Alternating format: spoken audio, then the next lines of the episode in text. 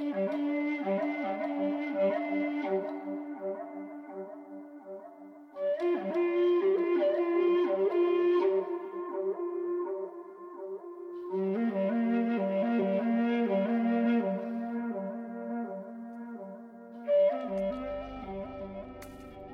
ーかー All right, guys, welcome back to another episode of Binge Worthy, and we are breaking down episode two of The Mandalorian today, Or in other words, the Baby Yoda show. the Baby Yoda show.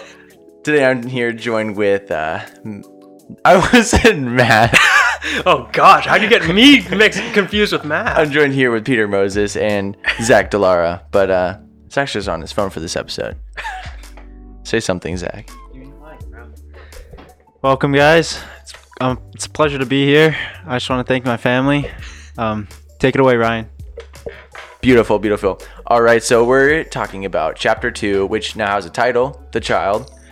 Um, and oh man, it was only 28 minutes, which I know going going into it, I was like a little skeptical because the first one was like 40 minutes, second one was 28.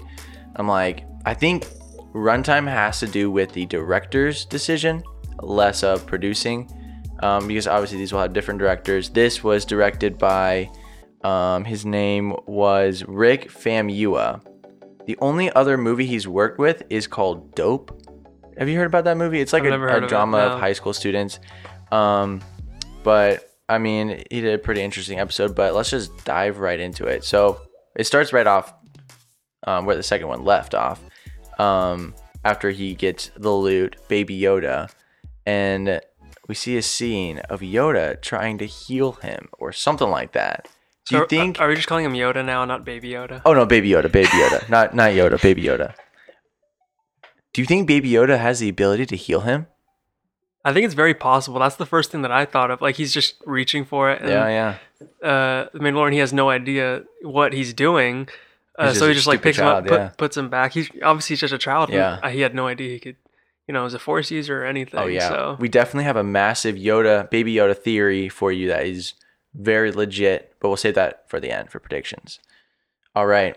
So after that, we see the Mandalorian blast up some Jawas with his what was that like a disintegrating gun, shotgun or something? yeah, That's something pretty like dope. that. but um, he chases them after they've stolen parts from his ship, which, not gonna lie, seemed kind of pathetic to me for a Mandalorian to not be able to take down some Jawas. Jawas. Like, I get it at when once he gets to the top, which he should have a jetpack if he's a Mandalorian. Unless he's not a Mandalorian. He's not. um, but he gets to the top, and it's kind of a comedic moment where they all just blast him away. But I think something important to point out is that this episode really humanized the Mandalorian and brought him down. Like, I don't know if that was just like a director's decision or really what Favreau had envisioned, like us to feel connected and humanized to him in such an early part of the season?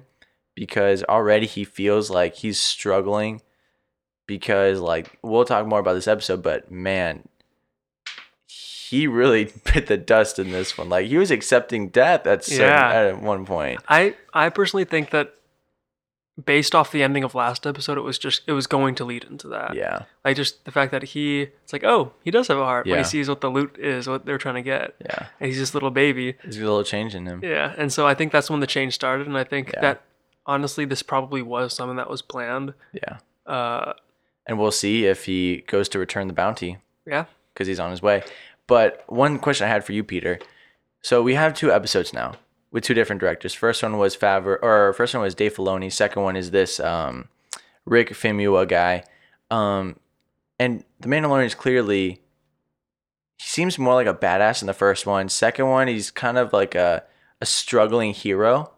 Do you think that this is like was in the writing or was really director's choice?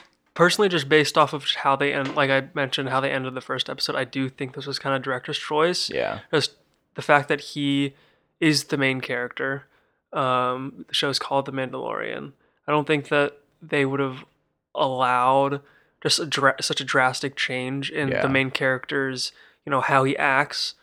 Uh, just in, two episodes in without it being Mhm. uh, something that was, you know, uh, allowed, and as, and I do think that it was hinted at at the end of episode one.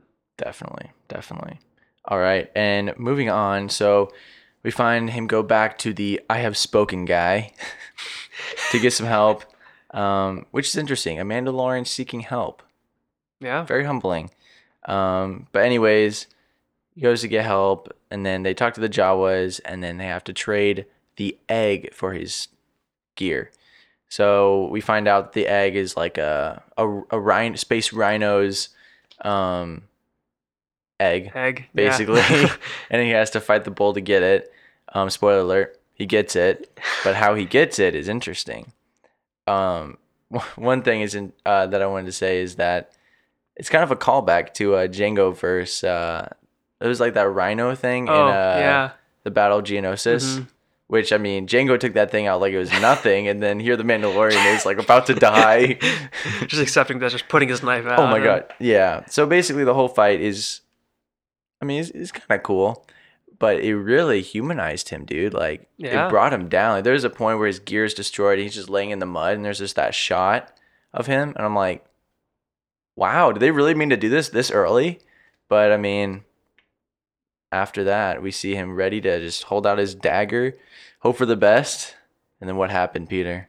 Baby Yoda comes through clutch. Baby Yoda. I think we all knew something was gonna happen Yeah. but like there are a few like throughout the whole like 28 minutes of the show you see shots of his hand um and you're like huh huh yeah. and then you get that one thing we had talked about that we really wish happened is that they played yoda's theme hmm but it was just kind of silent which is kind of cool the suspense but it would have been re- a really cool opportunity i think they missed to play yoda's theme Yeah. Like I, I personally really like how that they are doing something different and unique and new, something that's fresh with the score, yeah and not just like fully relying on like John Williams. definitely. But I would definitely would like some kind of cues and callbacks to John Williams' theme when appropriate. yeah So that's just Yeah. me though.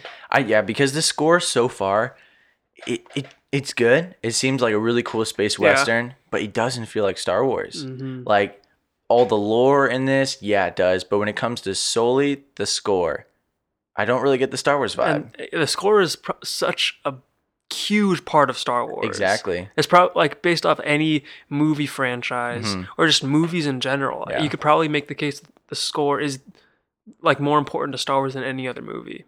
Uh, yeah, that's what makes Star Wars Star Yeah. Wars. The iconic theme, the emotional pull. Like during action sequences, what do you hear most in Star Wars? The score sometimes. Yeah. Um, like, dude, Battle of the Heroes. What would that be if you couldn't hear the score? You know, Duel of the Fates, like everything. And Yeah. or Luke versus Darth Vader. Oh, Return Jedi. Anyways, so this episode ends with Mando fixing his ship and getting off planet.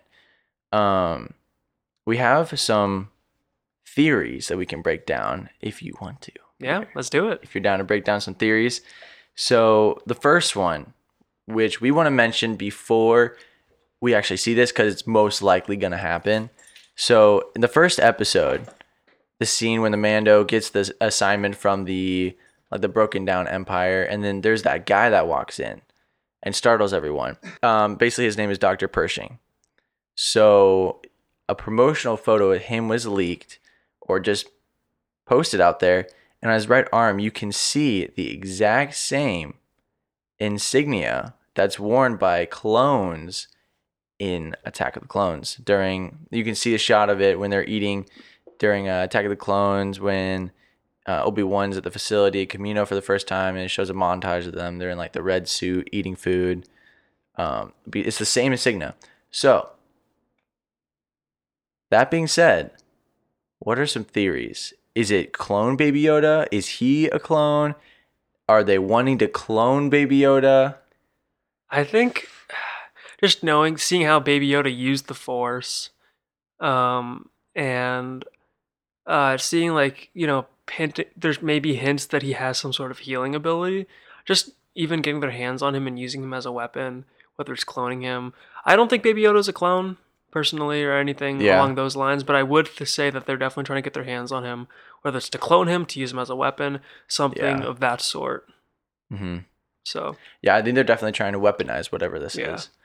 Um, I think it'd be really cool what they're gonna do because this is this is freaking Dave Filoni, and Dave Filoni we trust. You know what I'm saying? amen. Like, who would expect someone to go and dive into the Yoda lore? yeah, Dave Filoni.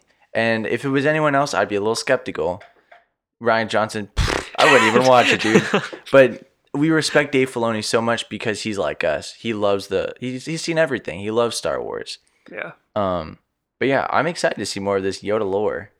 yeah. It's just so much of Yoda's history, and just Yoda in general and his species, and like it's so unexplored. Like we know very, very little.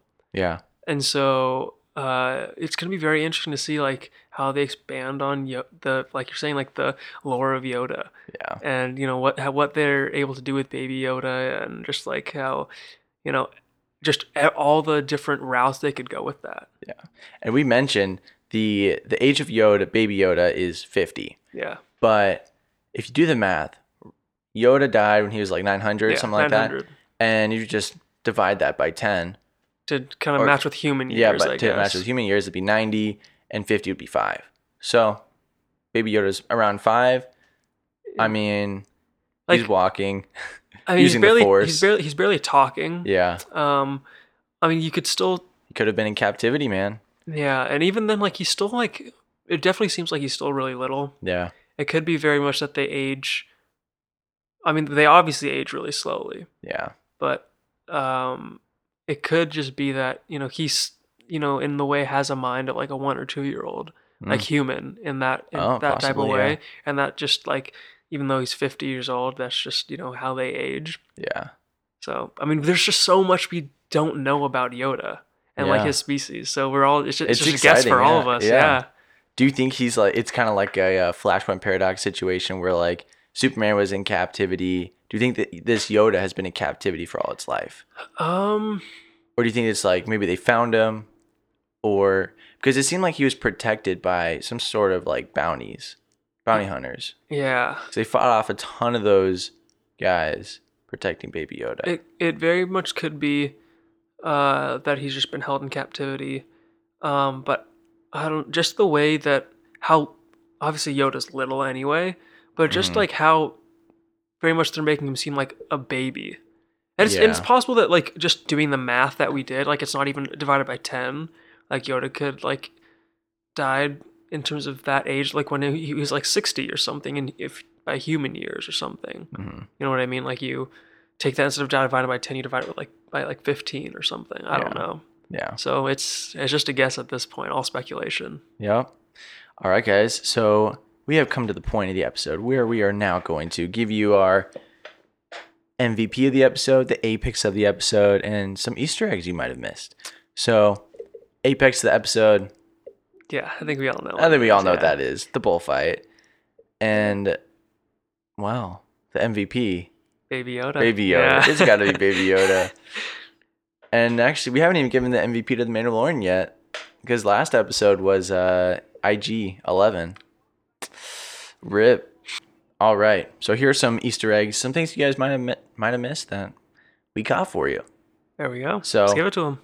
Jawa culture, guys. So we're exploring Jawa lore, and we noticed that these don't have the typical yellow eyes, orange eyes, they're red eyes, which, through my research, yes, but there are Black Series Jawa toys called off-world off-world Jawas, which is what these are. Disney's capitalizing on it, selling more toys because why not, man? Classic Disney. Oh, you little rascal. Yeah, but basically, since they're off-world Jawas, most likely this planet wasn't Tatooine.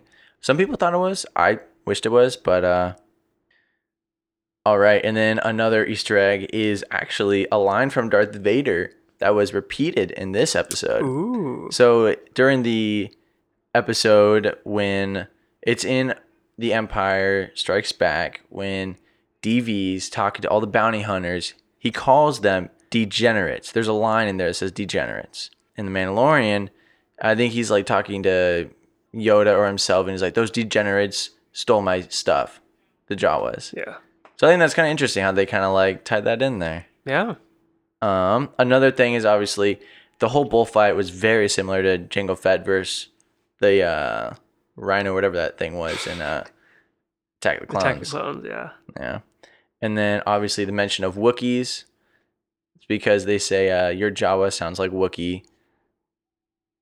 Um, and also one last thing we can mention is knowledge of the Force. Doesn't seem like they have it. Yeah.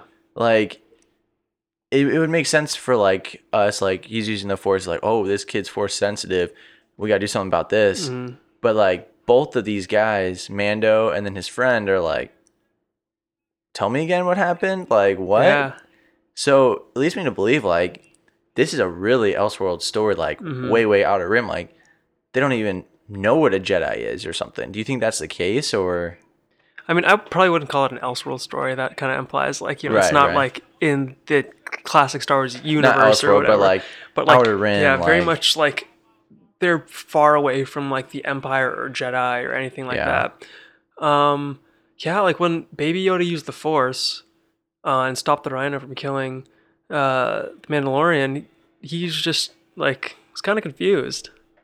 Uh, and just like Yeah. he's like looking back at him, then looking at like, and he can't explain it. But like this might, I mean, just for, foreseeing to the future might cause him to be like, yo, like what is this little kid? Because first it's just like, first it shows that oh, I guess he does have a heart, Mm. you know, in the first episode we see. But then maybe it, as things goes on, it might be like, why exactly do they want him? Like, what's so special about this little guy? bro. You know something that people might be overseeing is people might think that oh he saved Baby Yoda because he was like he felt attached to it. hmm What if he just saved it because he knew the bounty would be a better price if he brought it in alive?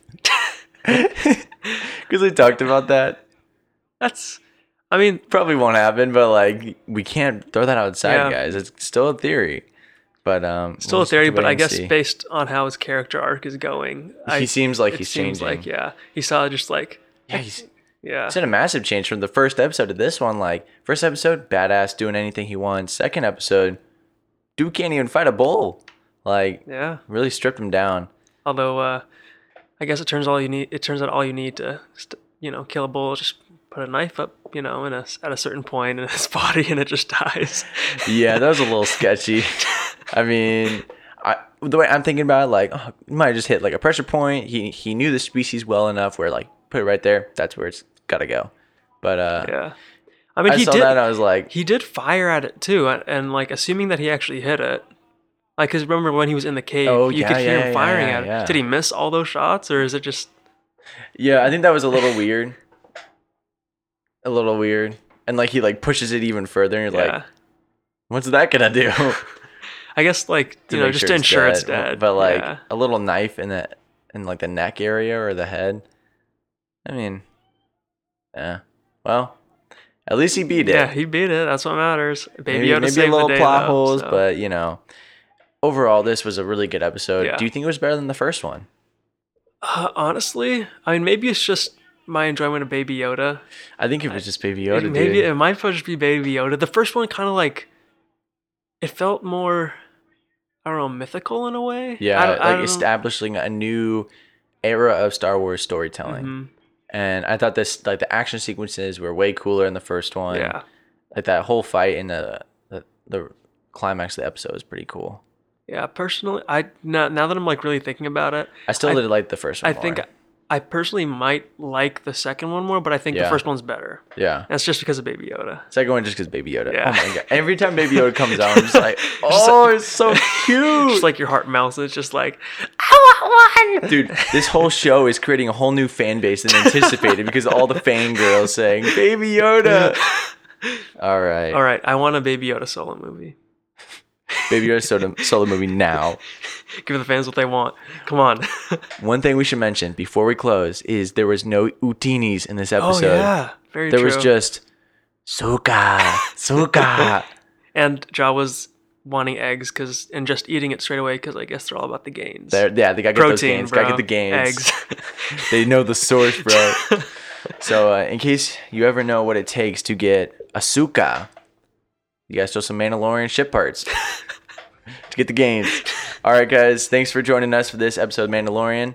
Say bye to Peter. See everyone. Bye, Peter. Bye. I Don't know when I'm not gonna be on another binge worthy episode, but hopefully I'll be on another fandom rant episode Oh, soon. stay, stay, stay tuned. All right, guys. Well, we'll be back with more of these because episode three is coming out soon. Yep. Four days. Good stuff. Good stuff. All right. All right, guys. Peace out, everyone. May Stay the- tuned. May the force be with you.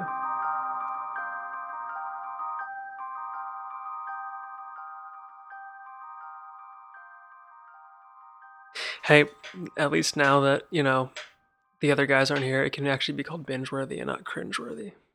Oh, I'm recording that. I got that. Oh, what a savage. Oh.